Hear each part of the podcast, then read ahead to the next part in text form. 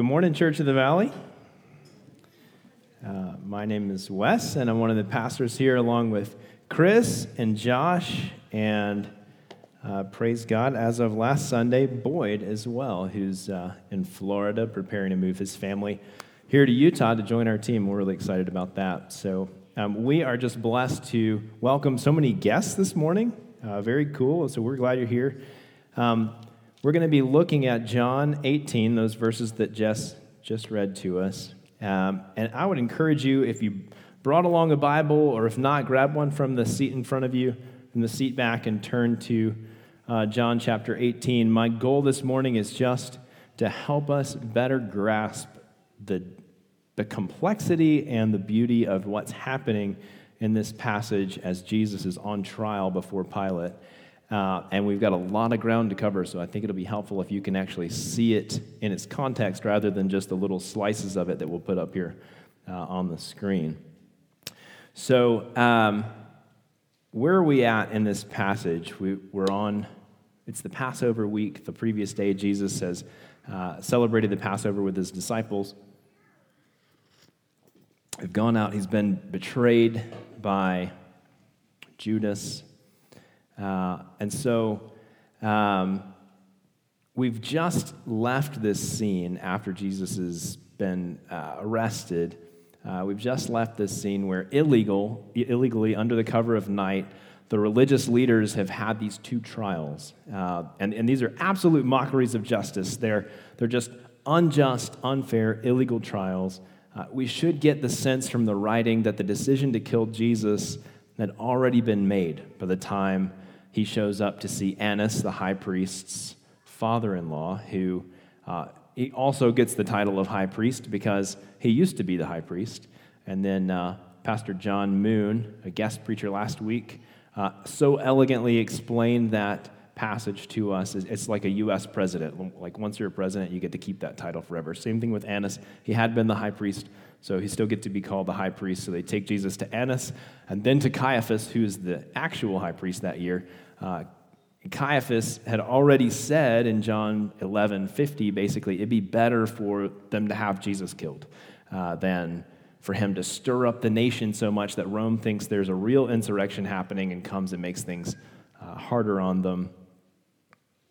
So that, that's already actually happened a couple of times since Rome had taken charge. Uh, that there's some insurrection happens and Rome comes in and stifles the insurrection, and then things get harder on the Jews. And so they're like, we'd just rather be done with this guy Jesus uh, than for him to make our lives worse. And, and the fact was that even under Roman rule, these religious leaders had carved out a pretty decent for them, life for themselves. They had some social prominence, wealth, uh, some influence, and uh, they, they didn't want to lose that.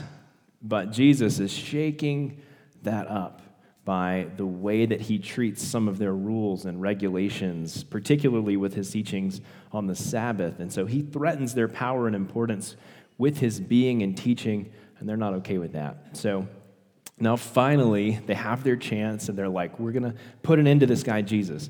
Peter's over here denying Jesus. John is close enough to watch the whole scene and record it for us. It's most likely that he was the other disciple recorded in chapter 18. Um, and so John tells us that they do this fake trial, and some false witnesses and two high priests are there, and Jesus, throughout all of it, is really the only one who actually acts like a high priest. And they just they don't really sentence him, um, but they they kind of like have these mock trials, and then they wait until morning to take him to Pilate and ask Pilate to officially sentence Jesus to death. And that's where our story picks up today. Okay, so we're in John chapter 18, verse 28. It says, It was early morning. So we're going to focus in on the context of what's happening here. The timing is important. It's early morning. Essentially, the court would have opened at sunrise. So the religious leaders got Jesus there in early morning so they could be first in line. Um, they wanted Jesus dead today because the Sabbath was tomorrow and they were going to be resting that day in observance with the law of Moses. So today's passage is full of some very skillful and interesting literary tactics. We saw it last week in the way that John would tell us a part of the story of Peter and then leave us hanging and come tell us part of the story of Jesus and then kind of drop that story and come back to Peter. Clever writing on John's part. Um, this week, we're going to see John use irony in a couple of different ways to highlight some truths that he wants uh, uh, to stand out to his readers. So, we're going to come to the first theme, and I'll give you, if you're taking notes, and I encourage you to take some notes uh, because we, we won't have time to really unpack all of this. So, create some kind of hooks to hang your thoughts on, if you will. But three team, themes that we're going to look at today uh, rituals and irony, a king and a kingdom, and the truth. All right, and we're just going to move just straight through this passage in order, but we'll observe rituals and irony, a king and a kingdom, and the truth. So, as we consider this first topic of rituals and irony, uh, we're actually seeing the first little bit of irony in that the religious leaders are in a hurry to murder an innocent man on a Friday so that they can observe their religion on Saturday. You see that? It's like people who give themselves to gluttony and drunkenness and debauchery on Mardi Gras because Lent's starting the next day, right? One of the, yeah, hit too close to home, hopefully not. Uh, one of the big problems with religion in general is that rituals so easily become tradition for tradition's sake. Uh, the religious practice is meant to stir up religious affection to help us know and love God better. Even small acts like gathering together on a Sunday, like we're doing right now, are religious acts. But if we do them out of duty, just for their own sake, then we miss the point of the sanctified routine that was designed to help us connect with God and one another in a way that stirs up our hearts for Him during the rest of the week. These religious leaders were trying to go ahead and get their sin out of the way on Friday so they could feel good about how well they did at not sinning on Saturday. And verse 33 tells us that they went to the governor's headquarters. In Greek, the term is praetorium. It was this fortress built by Herod the Great on the upper west side of Jerusalem that was both a comfortable place for the governor Pilate to live, as well as a place for him to hold court when he was in town. And outside the praetorium, there was an area called the pavement, where the governor had a judgment seat he would sit on, kind of elevated up above the, the yard, essentially. Uh, and he would hear matters without having to invite the locals into his palace per se. The layout of the praetorium is going to be significant to the story in two ways. So let's kind of dig into that and consider those. First, the Sanhedrin, that's these Jewish elders who have brought Jesus to Pilate, are standing on the pavement, okay, when they're talking to Pilate, who's in his house. Uh, verse 28 tells us they didn't enter the governor's headquarters so that they wouldn't be defiled, but could eat the Passover. We're going to make a couple of key observations there, but I do want to clear up a question that I had when I was reading this passage, and maybe you did too. Uh, it says they didn't want to be defiled so that they could eat the Passover. But didn't Jesus and his disciples eat the Passover last night? After he washed the disciples' feet and established the Lord's Supper, Jesus left the meal to betray Jesus. That was the Passover meal they were having. If Jesus and his disciples ate the Passover last night, then why are the Sanhedrin concerned about eating the Passover tonight on Friday? That was confusing to me. Um, the simple answer I came to understand is that the Passover was the first day of a week long festival called the Feast of Unleavened Bread, where uh, they ate unleavened bread every day for a whole week, and it was common because the two overlapped uh, it was common for the whole week to be called the Passover. So uh, even today, the two holidays of Passover and the Feast of Unleavened Bread are considered a single celebration in Jewish life. And Numbers chapter 9, back in the Old Testament, explains that the Passover lamb would be eaten on Thursday. So Jesus and his disciples and these Jewish leaders had all observed that celebration last night. The Jewish leaders were in day two of the week long feast of unleavened bread, and they didn't want to become ceremonially unclean because then they'd have to go through a religious like decontamination process, which would mean essentially that they'd miss the rest of the festival and couldn't perform the required sacrifices and meals during that week. Okay, so the Jewish leaders are standing on the pavement because they don't want to go inside and become defiled. It's important to note that there actually was no Jewish law that prevented them from entering a Gentile's house. Uh, that had been added by the religious leaders. It wasn't that going into a Gentile's house would make them unclean, but that it might make them unclean. Uh, the Jews, since Moses, had built up a bunch of laws called hedge laws to try to protect themselves from breaking the actual law. And over time, those hedge laws had become just as much, if not more important to them than the real thing.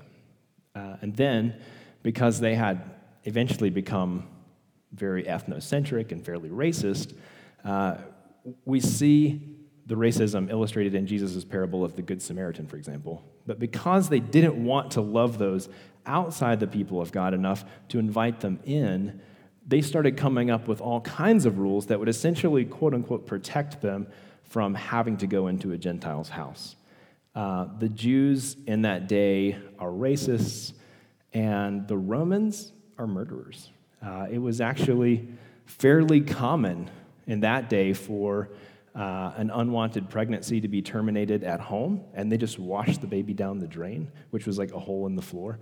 And so the Jews used the fact that abortion was a really common practice for the Romans as an excuse just not to fellowship with Romans at all, because they might get dead body parts on them, and that would defile them. Might become defiled. Uh, not that it definitively would be the case that they would touch a dead body. Uh, so, racism, rampant sex in the culture, and abortion, uh, we've just advanced a lot as a civilization in the last 2,000 years. But I digress. Uh, the more potentially legitimate reason that they didn't want to go into the house,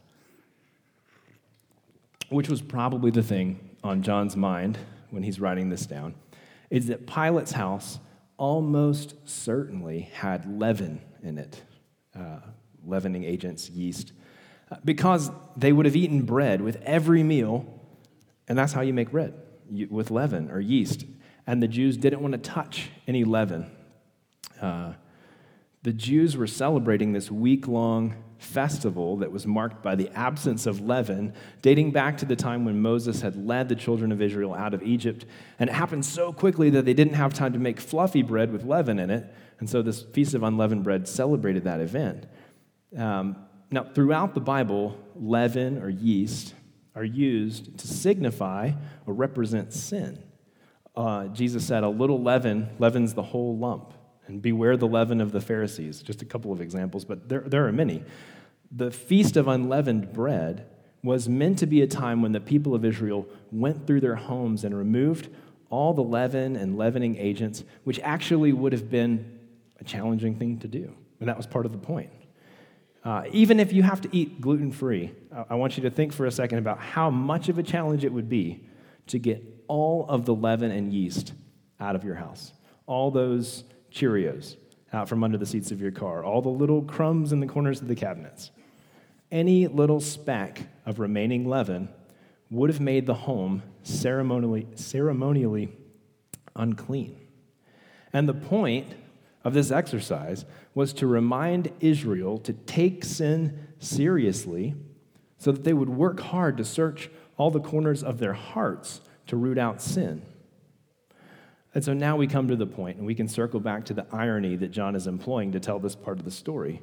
These Jewish leaders are so concerned with becoming ceremonially unclean, with potentially becoming defiled on the outside, that they are willing to murder the Son of God remember the great proclamation by John the Baptist in John chapter 1, verse 29. One of the first things we even hear about Jesus in the book of John is Behold, the Lamb of God who takes away the sin of the world.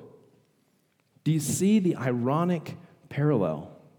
The Passover lamb, that all these guys had eaten last night reminded them of a substitutionary sacrifice. The blood of the lamb had been placed on their doorframes in Egypt, and the angel had passed over their house.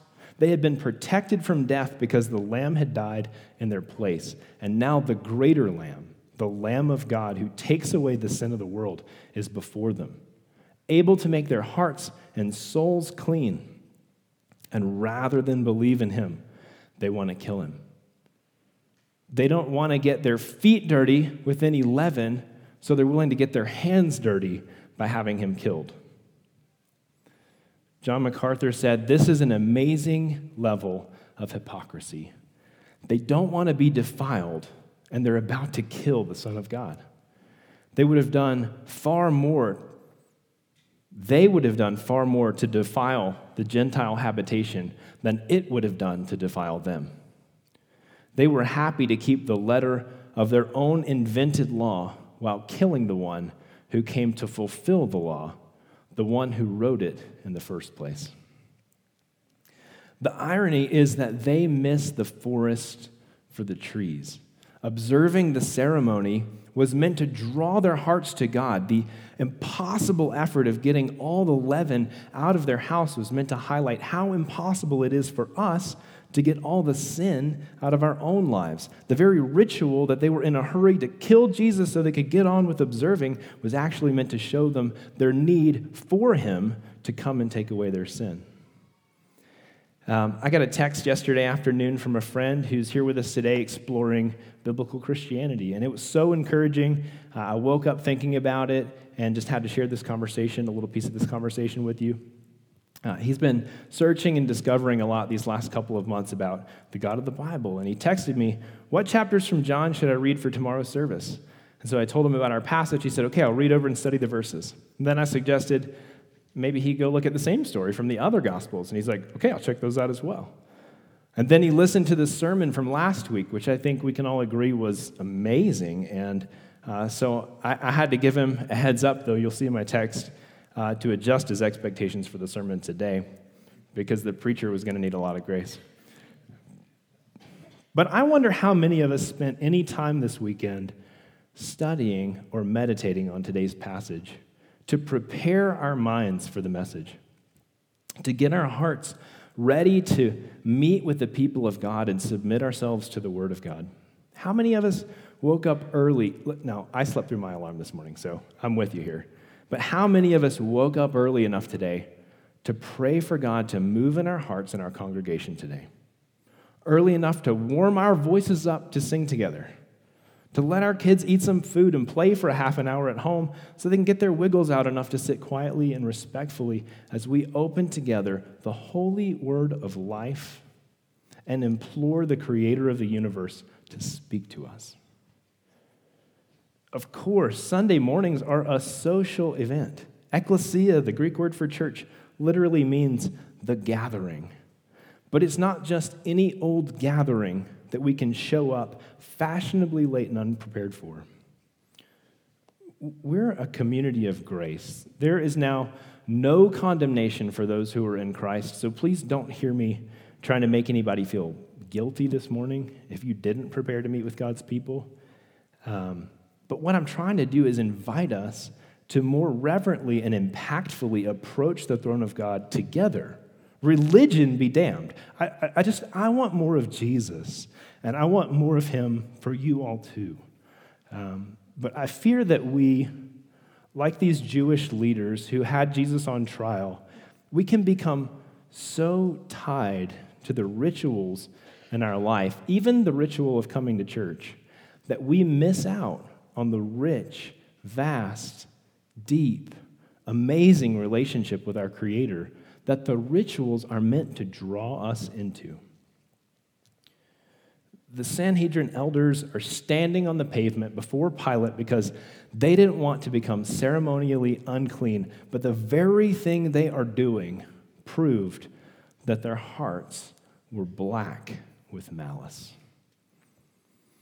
So Pilate comes out to them and asks what their charge against Jesus is. And now we're going to talk about a king and a kingdom. These guys, they don't tell Pilate anything. Verse 30 tells us that they play this rhetorical game and say, We wouldn't have brought him to you if he was innocent, which in fact is exactly what they had done. There were some reasons that Pilate didn't really want to get involved in this in the first place, not the least of which probably was that he was still waking up. And he actually tried to make it somebody else's problem. The other gospel accounts tell us that Pilate sent Jesus to Herod, who interviewed Jesus and sent him back after saying he found no fault in Jesus. And this was all bad news for Pilate because Pilate couldn't find anything wrong with Jesus either. Uh, he wanted to follow Roman law, and he couldn't just kill Jesus just because this crazy crowd wanted him to. He had to have a legitimate reason but he also knew that if he messed up too much, he could be removed from office. So, a little bit of backstory. In 4 BC, Herod the Great, who built the Praetorium, uh, he had died, and his will split up his kingdom between his sons. He wasn't Jewish, but he was a local ruler in the region, and all but one of his sons ruled just fine. They were they were okay, so Rome basically didn't care what they were up to. Uh, it was too small of a deal for Rome to be concerned about it. But one of the sons, the one who inherited Judea and Samaria, which is where our story takes place, uh, this other son was like an awful extortionist mob boss. Archelaus was his name. So the leaders of the people of Israel go to the Romans and they say, hey, this local guy is terrible, and we want you to step in. Kick out Archelaus, the local king, and give us a Roman governor instead. So Rome sends governors and soldiers, and that's where we find ourselves today. These governors, which Pilate is one, could be removed if the people reported them to the emperor, and it seemed like the governor was not fit to lead, and it turns out that Pilate not a great leader. And he knew that, so he's fearful of this thing happening. So it's interesting stuff. Uh, but just for the sake of time, I'll, I'll spare you the details today. Suffice it to say, though, that on three previous occasions, Pilate had already lost the respect of the Jews in like really spectacular ways. Uh, they had already reported his failings and gotten his policies overturned. And we'll see in the next chapter, John chapter 19, that they're going to threaten Pilate by saying, if you release Jesus, you're no friend of Caesar's. Basically, we'll tell on you again if you do it. So Pilate kind of has his back up against the wall here. Uh, he doesn't want to deal with this situation. He doesn't think Jesus should die, but the Jewish leaders want to kill Jesus. Now, if Jesus is to die, according to a Roman law that had gone into effect in about 30 AD, so like literally right before this trial, a couple years, uh, the Jews they couldn't legally execute Jesus without a Roman official presiding over the matter and ordering the execution. And that's what they're asking Pilate to do. And Pilate's like, no, no, no, I'm not playing that game. You deal with this guy according to your own laws. Uh, he hasn't done anything to break Roman law, so he's not my problem. Kill him yourself, basically. Now, they rightly respond that Roman law didn't allow them to execute Jesus, and that's what they wanted Pilate to do. Now, in Acts 7, so Matthew, Mark, Luke, John, Acts, the next book in the New Testament, uh, an angry mob of Jews stones Stephen to death, and they don't seem too bothered about what Rome's going to do about it. Uh, there's no indication, actually, that Rome took any issue with that. Uh, but here, the Sanhedrin tells Pilate, nope, we can't kill Jesus. You have to do it. Uh, so, why does all that matter so much? In the grand scheme of things, what a detail. If the Jews had killed Jesus, according to their laws and ways, they would have taken him out, thrown him down, and thrown stones on him until he died. And they actually had already tried to do that once in his life, but he got away. But the Roman way of executing at the time was to nail the convicted person to a cross and lift them up to humiliate them publicly until they were utterly spent and died. And Jesus had said, in John chapter 12, verses 32 to 33. And I, when I am lifted up from the earth, will draw all people to myself. And John commentates, he said this to show by what kind of death he was going to die.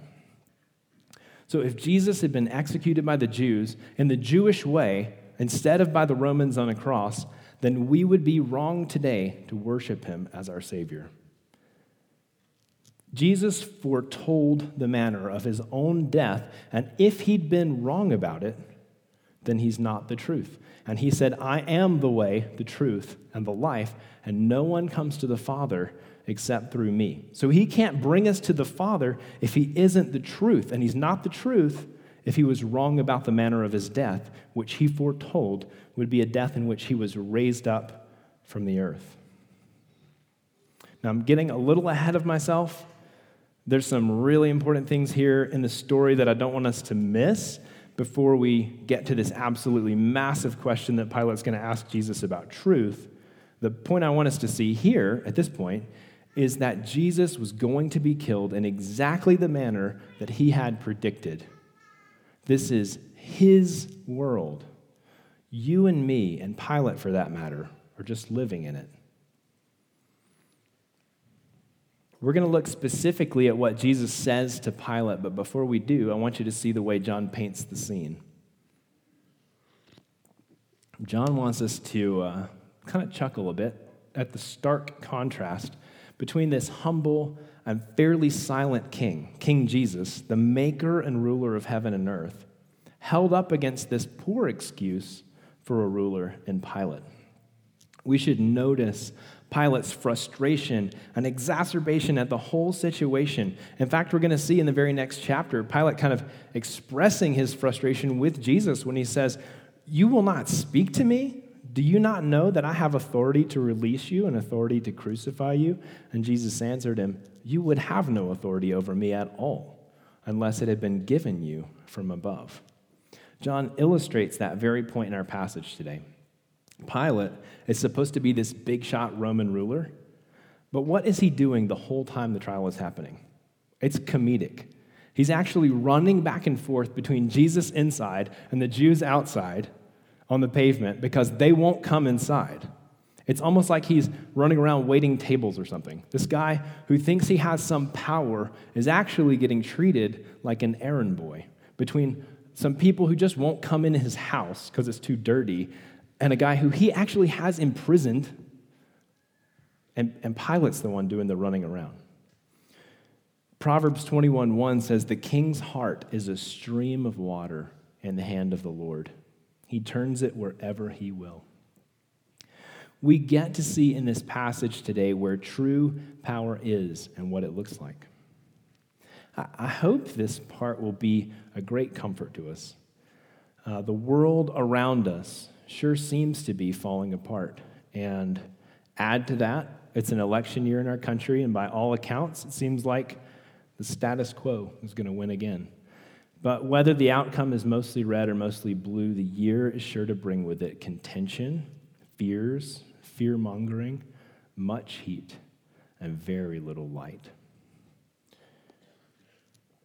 Armed with the truth of Jesus' words in our passage, we'll find ourselves defiantly rejecting the cultural status quo of fear and uncertainty, and perhaps even lightheartedly dancing along with Woody Guthrie, who said, Let's have Christ our president.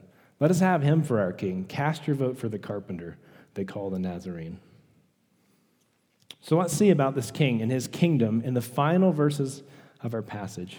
Pilate may not have been a great leader, but he was smart enough to figure out that the only thing he might possibly be able to kill Jesus for was insurrection. So he asks in verse 33, Are you the king of the Jews? And Jesus is just like, Did you come up with that on your own? He's like, Do, do you think that, or did somebody tell you to say that? And Pilate's like, Hey, man, I don't care who you are. Your own people gave you over to me, so what did you do to deserve it? And so then Jesus circles back to the original question about being a king because the answer to what have you done to deserve to die is actually absolutely nothing. So Jesus is going to talk about, let's talk about the king thing instead, Pilate, okay? So, verse 36, look at this with me. He says, My kingdom is not of this world. If my kingdom were of this world, my servants would have been fighting, that I might not be delivered over to the Jews. But my kingdom is not from this world. Pastor Chris texted me last night as I was working on this part of the sermon, and he pointed out something really significant about Jesus and what Jesus is saying to Pilate here uh, and to all of us. Uh, see, Pilate isn't asking about Jesus' being, he's asking about his doing. Essentially, he's saying, Are you trying to be the king of the Jews? Have you set yourself up as king? And the thing that Chris pointed out to me is that Jesus' kingdom is not of this world, not from this world, meaning he didn't become a king. He's not setting himself up as king. He has always been king. He always will be king. His kingdom does not depend on whether people call him a king or in any way relate to him as such, but rather because he is eternally the king, he relates to his creation from the eternal reality and vantage point of his kingship. He's not trying to be the king. He can't become a king. He just is the king. And that reality will never, ever change. And, we can rest in that reality, trust in that reality, because it is who He is. He is in charge. He is not surprised. He is not powerless to rescue. Even in the darkest moments where all hope fades, and all light seems to fail. In this darkest of moments where it appears in the cosmic battle of good and evil that evil may actually have won, Jesus says, I have my enemy exactly where I want him. And Jesus says, For this purpose I was born. That's exactly what he says in verse 37. Pilate's like, Wait, so you are a king? That's going to be a problem if it's true. And Jesus says, you say that I'm a king, which was like a way of saying, You said it right, basically.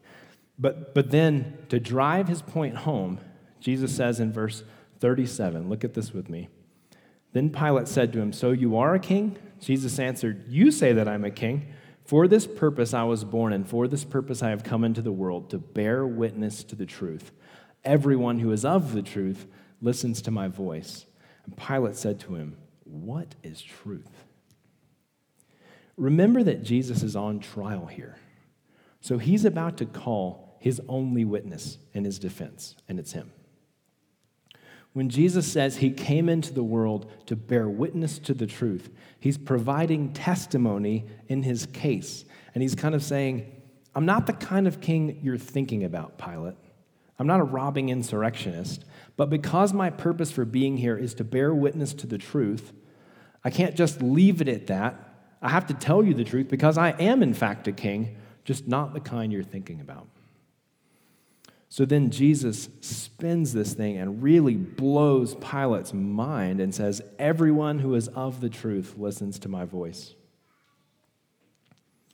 In a Christmas Day sermon in 1988, Dr. John Piper pulled two implications in one exhortation out of this passage that I think still serve us well today. Uh, we'll have these on the screen. Oh, it's tiny, you can't see it. I'll read it. Uh, implication number one there is truth, truth that everyone should believe. Implication number two Jesus came to testify to the truth. He is the key witness. And the exhortation don't be like Pilate when you hear the truth. Notice that Jesus used the phrase the truth, but Pilate didn't ask, What is the truth? but rather, What is truth? The idea that there is such a thing as the truth was contrary to Pilate's worldview, and it is even more contrary to our postmodern, or I guess post postmodern way of thinking. Uh, so, so we have to address that briefly. Um, John Piper said in his message about this passage, remember, nearly 40 years ago that Piper said this, and the world has only become more radical in its re- uh, rejection of absolute reality since then, I assure you. But Piper said, morality today has been virtually defined in terms of relativism.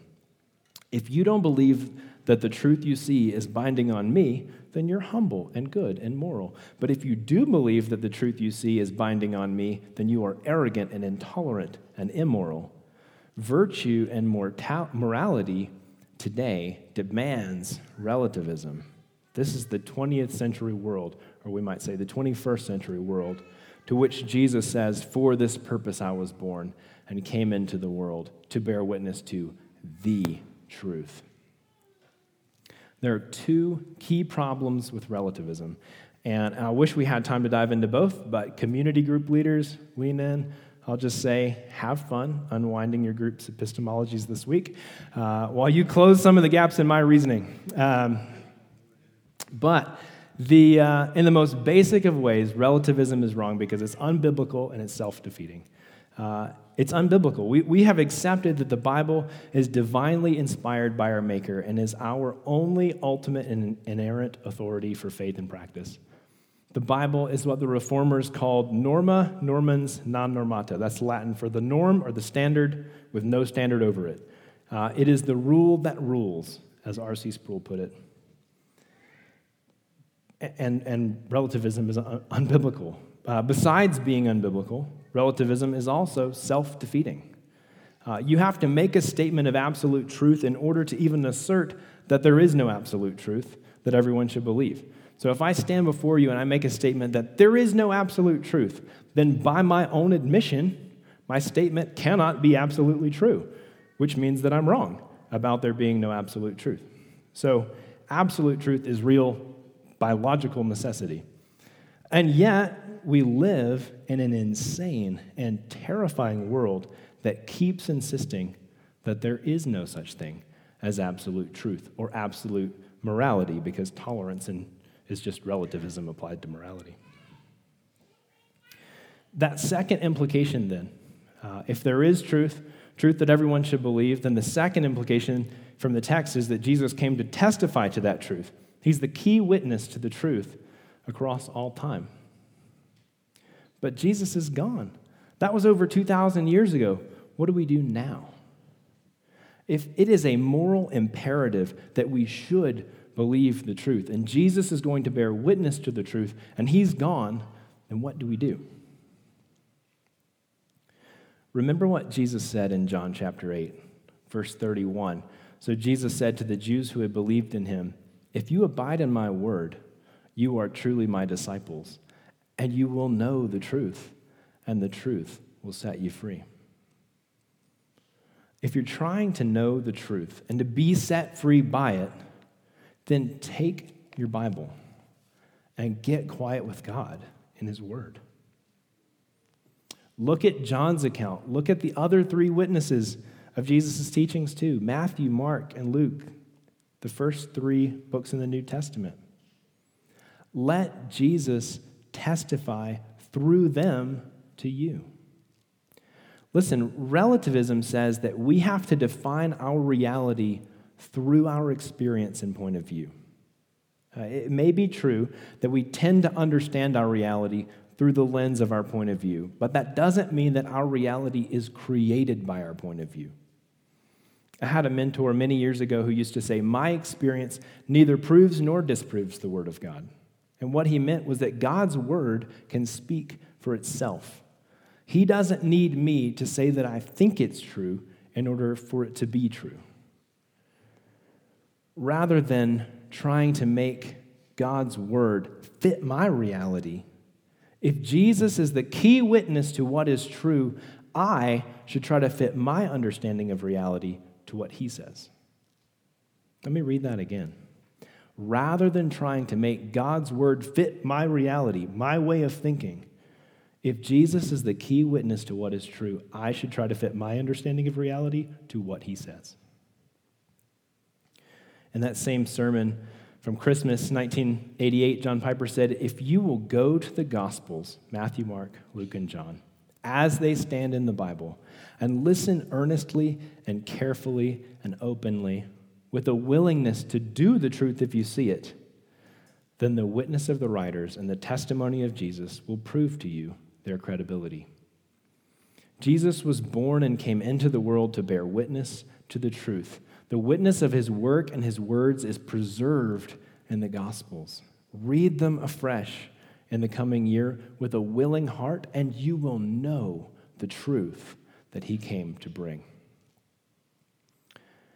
Now, if we come back to our passage for uh, a final thought in closing, and the band and uh, prayer team, you can make your way to the stage. Uh, Pilate responds to Jesus Jesus essentially offers that he can know the truth. And Pilate responds with a cynical and hopeless retort What is truth? truth may be relative or maybe it's not, but I just don't know. That's kind of the gist there. And maybe that's where you are today. I, I just don't know. Or, or maybe you think uh, we can't know truth. Not just that you don't know it, but it's impossible. May, truth may be real or it may not be real, but if it is, it's unknowable or unfindable. Or at least, uh, I don't think I could find it if it's real. If that's you, you must feel just lost in this relativistic world around us. All I can say to that point is that I hope and I pray that we can all see what's at stake. That it really is an eternally weighty matter of life and death. Jesus uh, didn't come to keep the truth hidden, but to bear witness to the truth of God, the unchangeable truth of who He is, what He's done, and what He will do. The truth that He created us to know Him and enjoy Him the truth that even though we rejected him, even though our sins were so many that we couldn't clean them all up, just like the leaven in the house during the Feast of Unleavened Bread, it was just impossible for us to clean up our own lives. But instead, Jesus came to us. We couldn't get to him, so he came to us to stand in our place before a judge who wouldn't find any fault in him. That's what the last verse in our passage says today. Pilate says, I find no guilt in Jesus. And yet, Jesus, we'll see over the next month and a half as we continue to look at the final hours of Jesus' life, Jesus will be found innocent, and yet he would go on to die anyway. Not dying for his own sins, because he had none, but for ours, so that we could be united with God. Jesus said he came to bear witness to the truth. Our call to action this morning is simple take up the Bible and read the testimony of Jesus. And then you will know the truth, and the truth will set you free. The Bible says today is the day of salvation.